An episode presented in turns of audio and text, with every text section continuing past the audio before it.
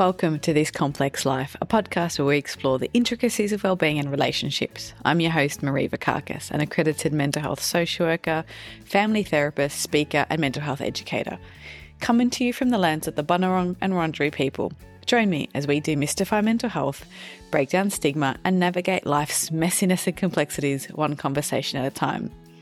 And just a little reminder Information in this podcast is for educational purposes only. Anything said should not be taken as a replacement for medical, clinical, or other professional advice, diagnosis, or treatment.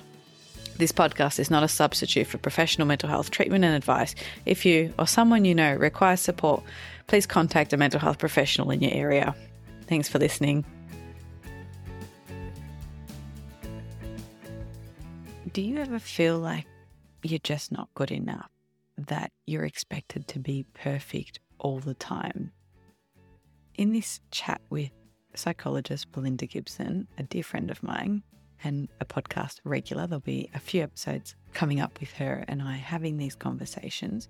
We talk about this idea of not feeling good enough, about striving for perfection, and how that can lead to feeling dissatisfied in some of our relationships and can impact us in ways that we might not have even realized.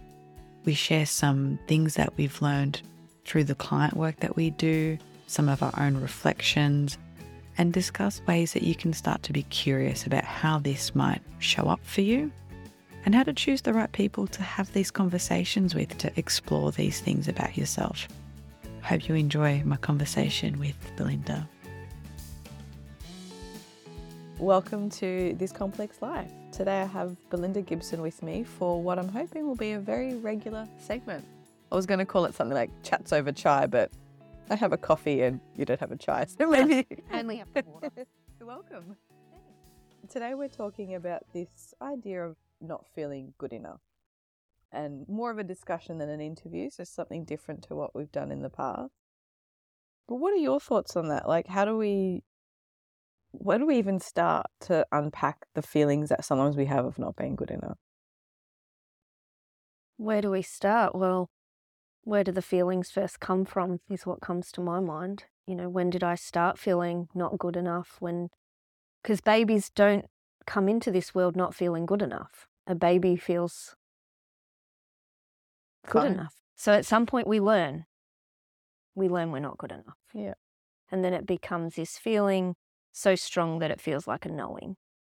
How does it show? Like, how do we see it? Like, what do you notice in the either clients you work with or in friends? Like, the what kinds of things do people say that maybe indicate that they've got this belief? So, like, I fucked it up again. I didn't get this right. What would you notice? I think it's di- different, isn't it? I think some people use it as a way. I'm just trying to think, you know, someone is coming to mind now where they use this feeling of not being good enough. They almost lead with it. They present the vulnerability of not feeling good enough. And I think what they would often elicit from the other person then is this caretaking. Like, oh, no, you are. That then they elicit a lot of reassurance. Yeah. And then, you know, so in some ways, they're really obvious with it. They Mm. vocalize it, they express it. I think for other people, it's something they really hide away. They really struggle with it on their own. And I think when it's like that, it's much more subtle. It makes me think of the different ways in which we look at schemas. And Mhm. in schema therapy, we have a couple of different things of thinking. You can overcompensate, which might be those people Mhm. like, I'm going to be super, super perfect. Mm-hmm. So no one can see that I feel like a fraud. Mhm. And then you have that surrendering too, where it's just like, I'm going to lay it out there Yep. because it's just so obvious to me. And you flip between those. Some people flip between them and some really stick in one of those positions Yep. instead of that healthy middle that we want of you know the adult driving the brain. You can think of inside out the movie, you know, you want the adult person kind of yeah. running the show. You know, I think it's interesting too, because how does it show up? I think in a therapeutic setting, it's much more obvious Mhm. because as the client sits with you, you're hearing much more about their inner world. You're watching it, you're seeing it, you're feeling it, you're hearing it. I think it's much harder outside of that space because I think it might be expressed in things like with shoulds. Mm. I should have known, or I should have done that, or, Yeah. you know, because the should kind of indicates this idea that I failed somehow, like I've not been good enough, Uh-huh. that I've missed something, I haven't predicted something correctly. So I think when people kind of apologetically use the shoulds, Yeah. it's often a way we can notice that maybe in that moment they're feeling some internal criticism or judgment or feeling I've not done it right, I'm not good enough in this setting. I see it, and as you're talking, it gives me ideas of ways that I might have seen it in people. I think of like a hosting a dinner party Mm. or a birthday party or something, and Mm. someone wanting it to be perfect, and the cake has to be just so, and the Mm. potatoes have to be cooked this way, and the meat and the, the table and the napkins, Mm, and that preoccupation with being maybe perfect yeah. and having everything kind of looking a certain way.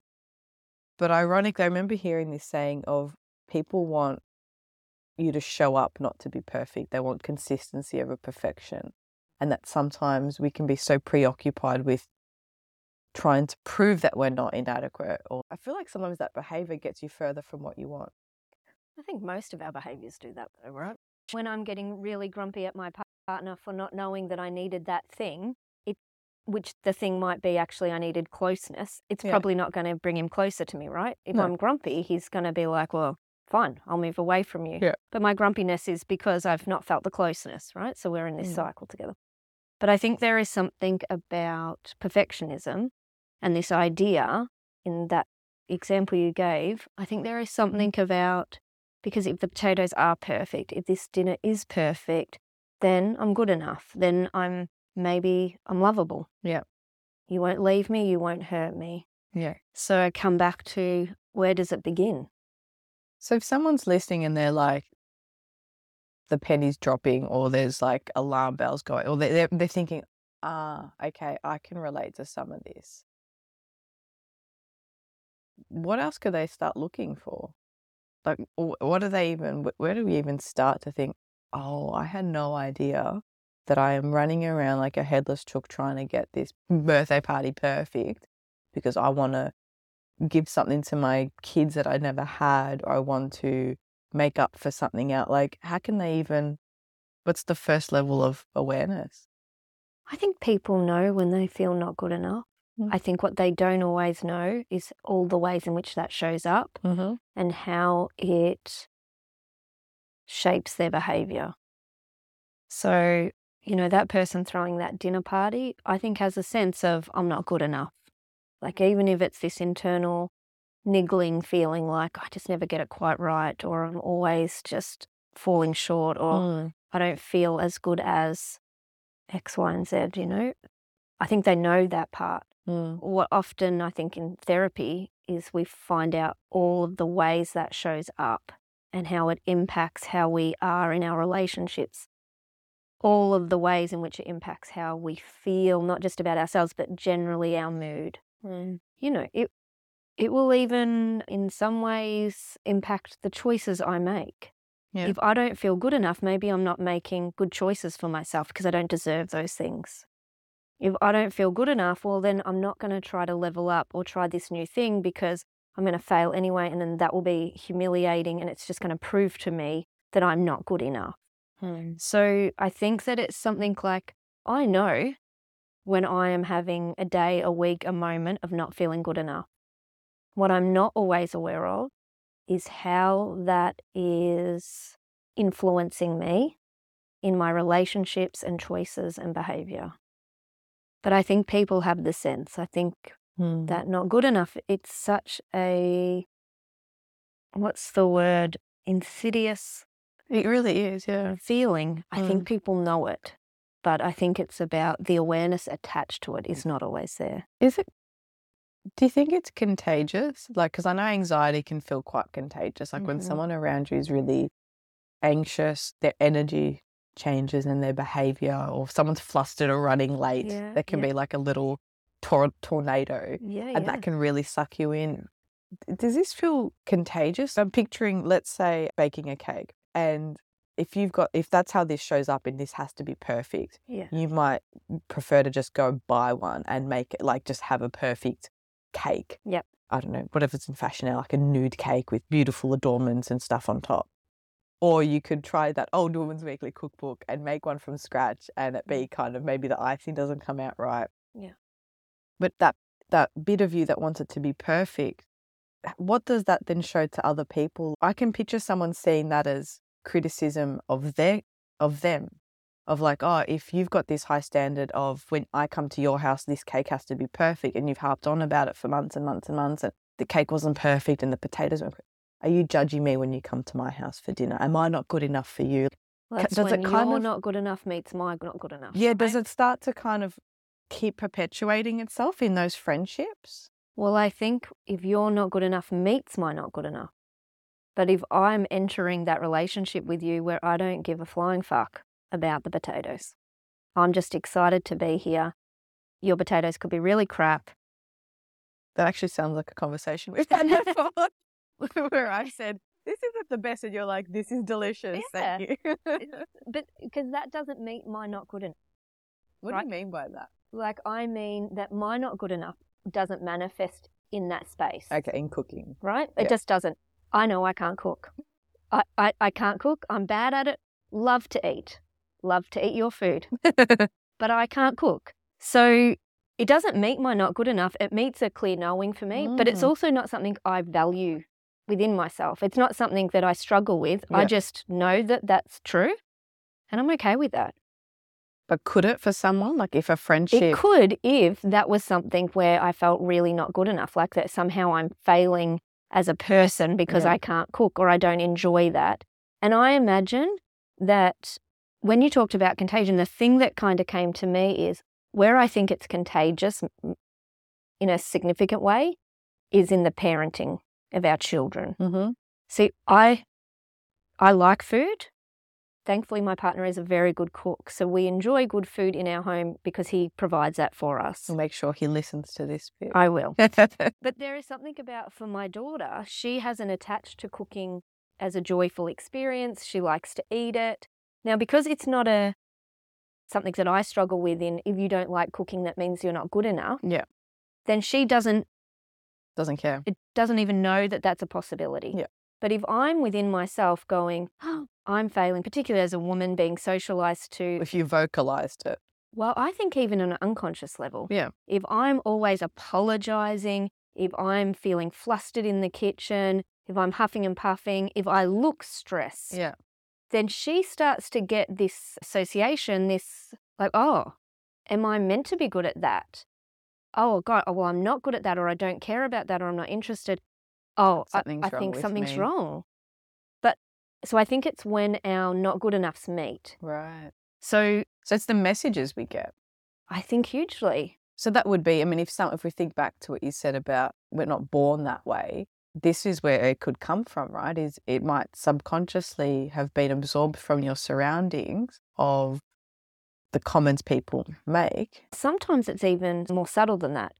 I remember reading somewhere, I can't cite it, I apologize, but I remember reading a woman's experience of raising a daughter in terms of body image. And what she was speaking about is what she'd never noticed is that after, the last thing she would do before leaving the bathroom is she would turn around, look at her back, and she would go, "Ugh," and then walk out. So she's giving herself a judgment, a criticism. I don't look the way I want to. Something isn't right here. And what she noticed is when her daughter reached adolescence, her daughter started turning around, looking, going, ugh, and leaving the bathroom. It was only seeing her daughter mirroring her own behavior that she's noticing, ah, I am passing on my not good enough.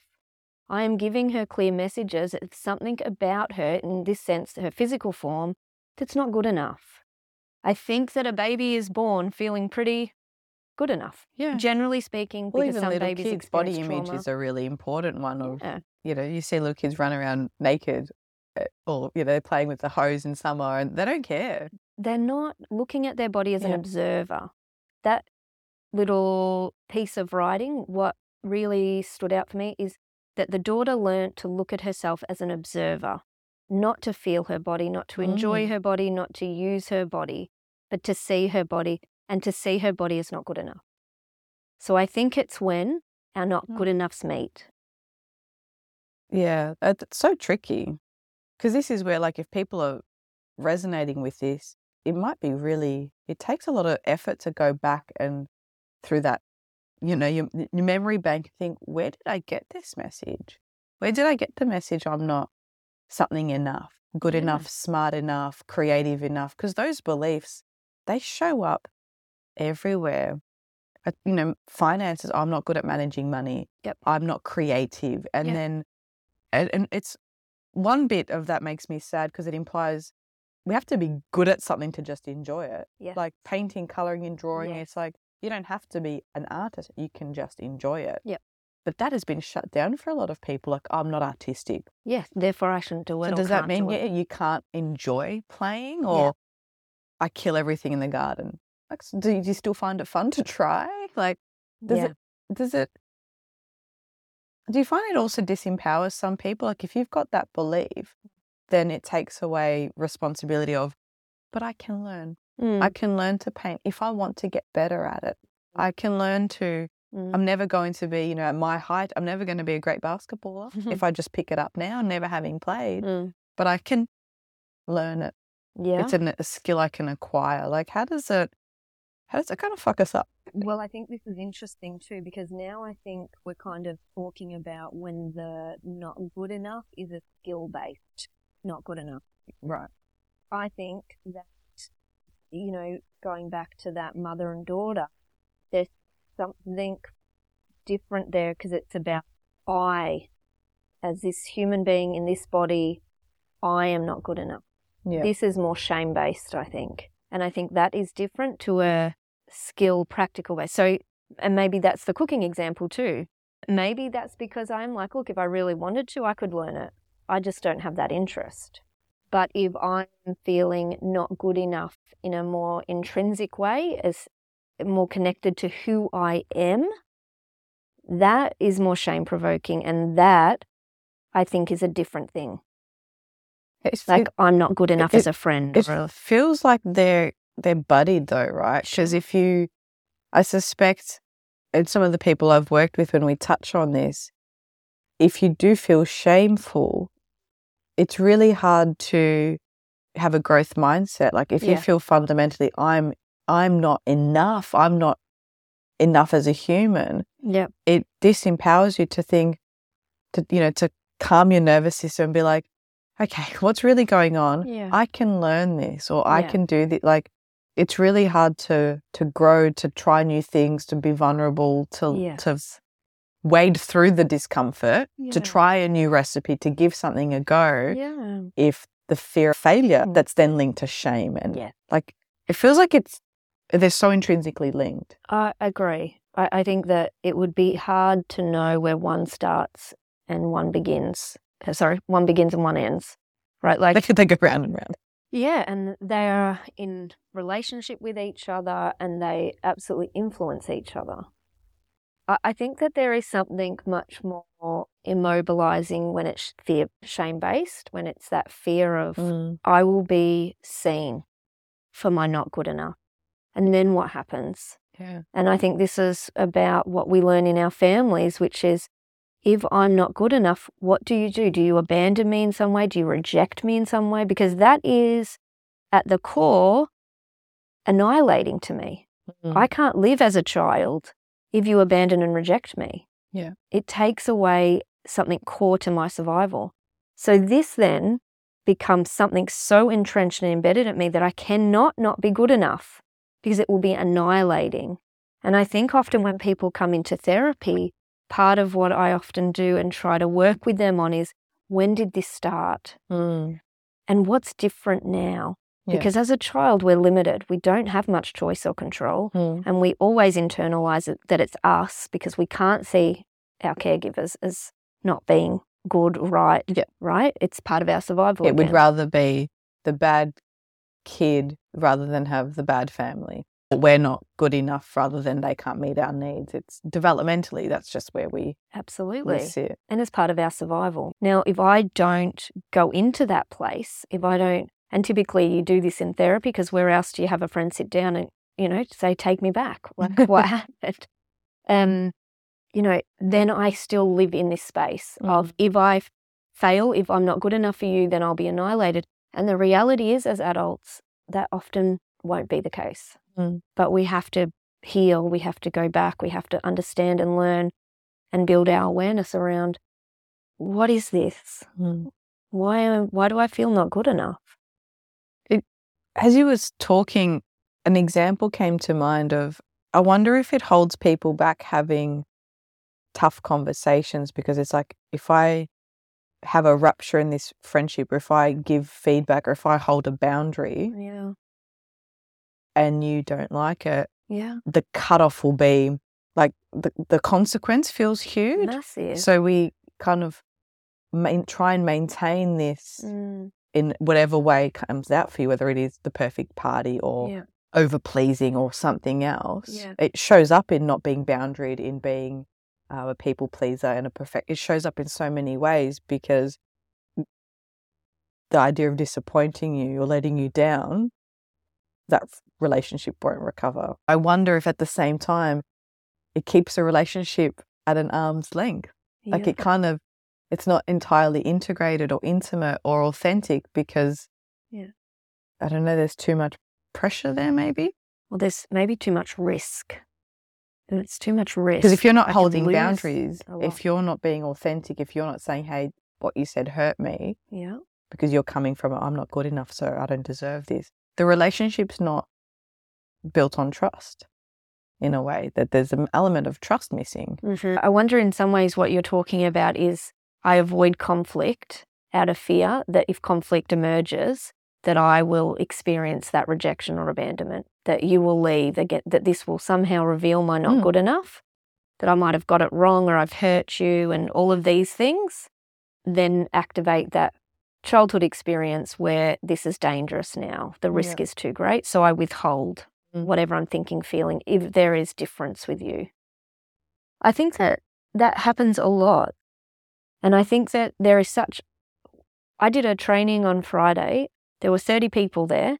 And I would say 27 out of that 30, as they went around and checked out at the end of the day, sort of said their whole, what am I left with kind of comment or statement. All of those 27 out of 30 spoke around their feeling of connection during the day and the absence of that normally for them.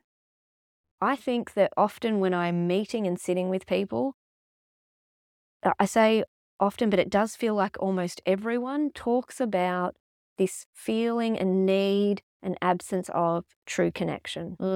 And I think what you're talking about is one of the reasons we don't often feel satisfied with our connections because we enter them with a lot of fear and we protect ourselves. And in that protection,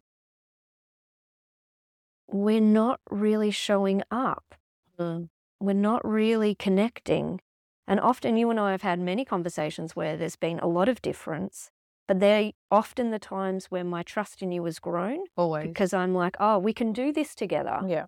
We can do the hard conversations and you'll stick in there with me. You know, my personal fear from my childhood and family is that if I say something that you don't like, then you will reject me, you will leave. And the way that Yeah. that often showed up was with the, the withholding of love Yeah. that I'm not going to talk to you, I'm not going to look at you, go away. Yeah. Right. So now I have to really hold myself when I have those hard conversations, trust and support myself Mm. that I will be okay, and trust that that person can do this with me. Mm. It, it's really the elements of trust that Brene Brown Mm. articulates. And one of them is integrity, saying what you mean, meaning what you say, Yeah. and choosing courage over comfort. Yeah. But it is courage. It's it, it is, which is ironic because busting your ass to have the perfect party is actually really hard work. Yeah. And that people seem to prefer to do that than sit with the vulnerability of having the conversation of saying, Hey, I'm I'm exhausted, I can't do this. Or my preference Mm. would be that we get takeout or Mm.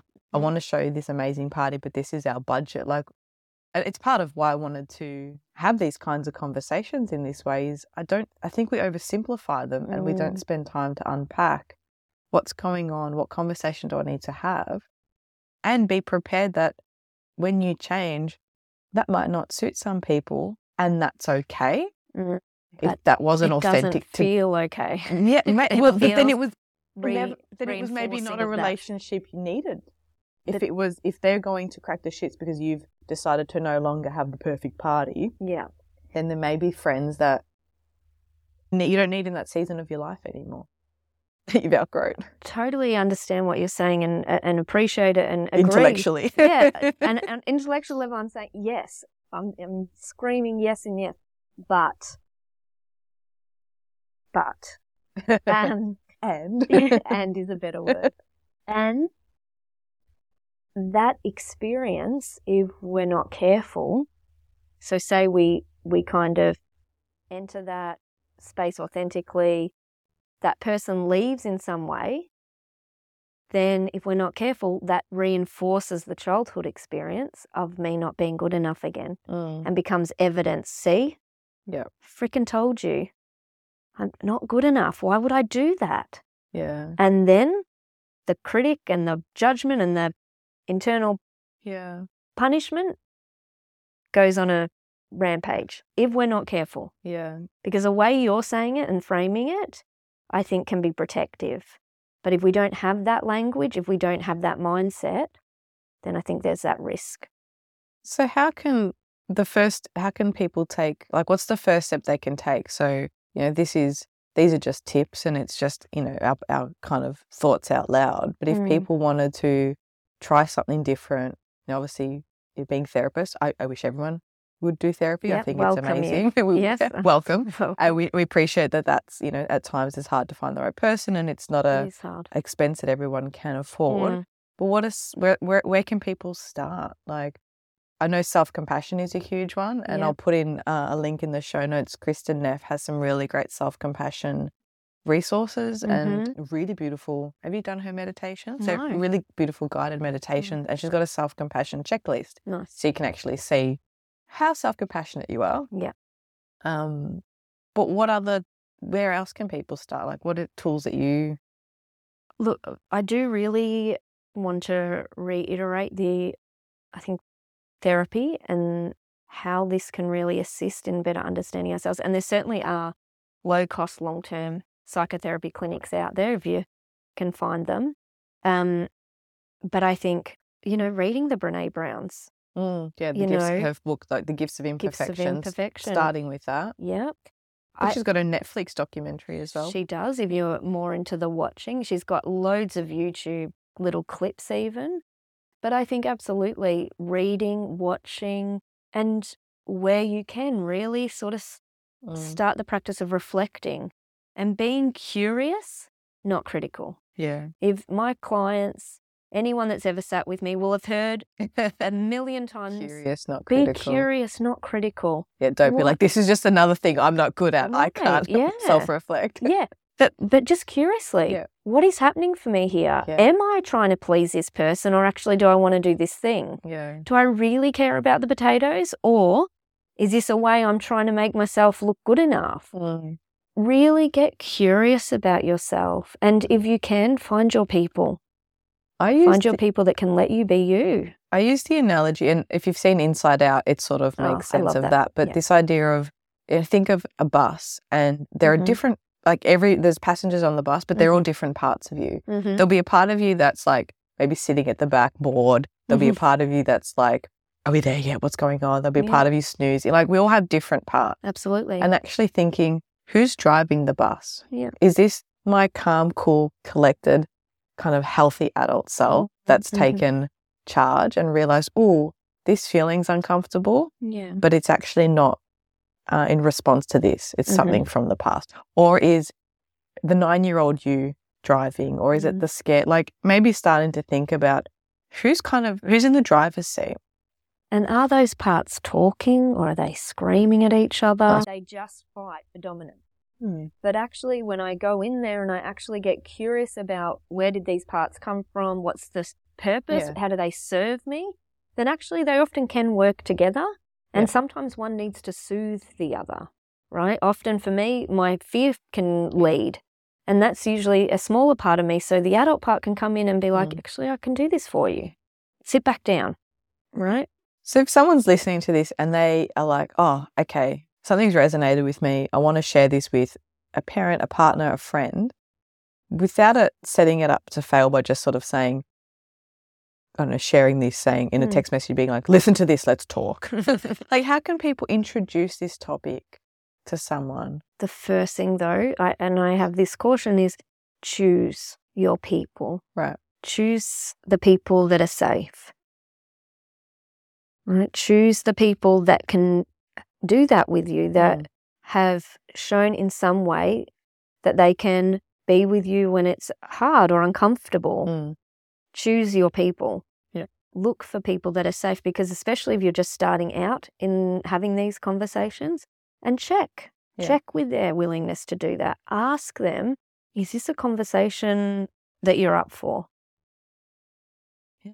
So I would, I mean, I've scripted this sort of stuff with clients in the past Mm. where we've actually helped write a draft text message of saying, or, you know, just saying, hey, I've been working on understanding myself better, Mm-hmm. or I've been going to therapy, whatever the, the situation is. mm-hmm. And there are a couple of resources I found insightful. Mm-hmm. Would you be open Mm. to listening to this Mm-hmm. with me or in your own time? Mm-hmm.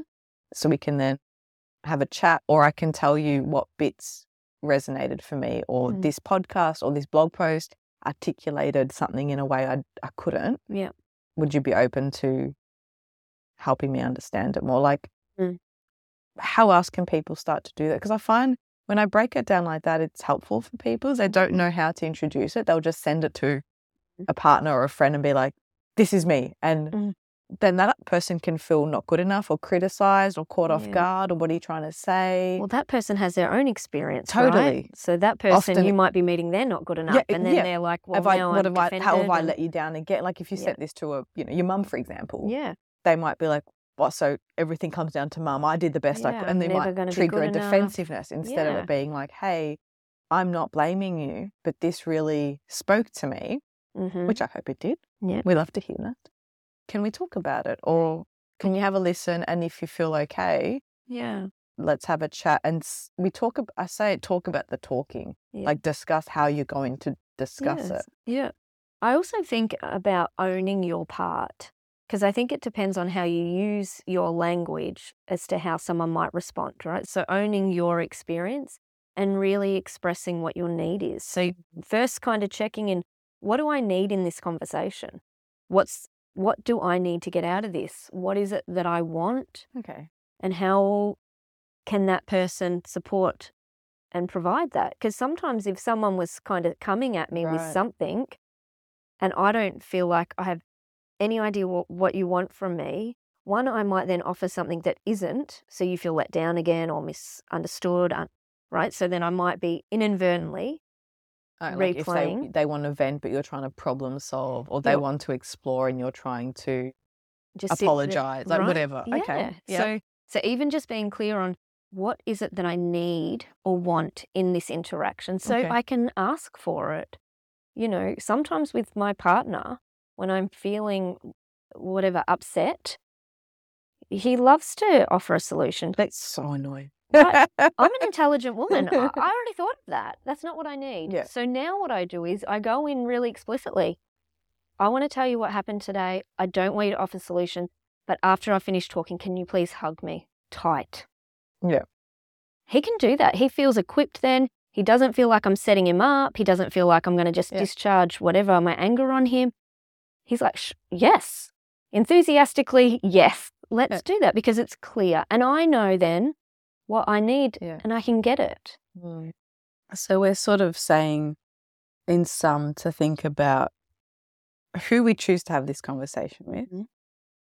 then talk, have a think about how you want to have the conversation, Mm-hmm. and starting to have some clarity around what you hope to get from it, and letting them know that.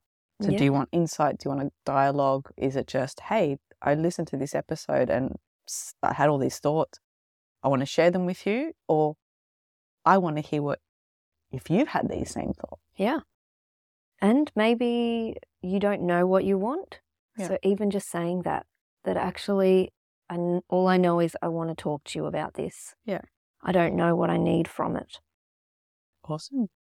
Good stuff. And if people want to unpack this more, find a good therapist. Yeah, I Uh, think so. And I think they're conversations where there's still a, a lot of destigmatized we want to do about mental health, but this isn't like not all therapies are around recovering from mental illness. Mm. These are the kinds of things that are it can be roadblocks or mind blocks in our lives or you know get us stuck in different sort of patterns. So therapy can be really helpful Mm. to unpack all of these things. It's not necessarily just for mental illness. I would say 99.9% of my clients come because they want to understand who they are on a deeper level Yeah. and how they enter the world, how they enter relationships, and how they get or interrupt themselves getting what they need. Same. I think it starts off sometimes with symptoms that Yeah. feel pressing. Yep. Like I'm, uh, I'm feeling too anxious or overwhelmed. Yep. And then once we get through a few of those sessions through, Yep. Then it's ah, there's all these underlying things. Yeah, like I'm feeling anxious because I feel like I can't cope with what's going to come. Right. right? And so I'm spending all this energy trying to predict and and and control my environment, and I'm exhausted and I'm constantly scared. So hopefully that gives people somewhere to get started. I hope so.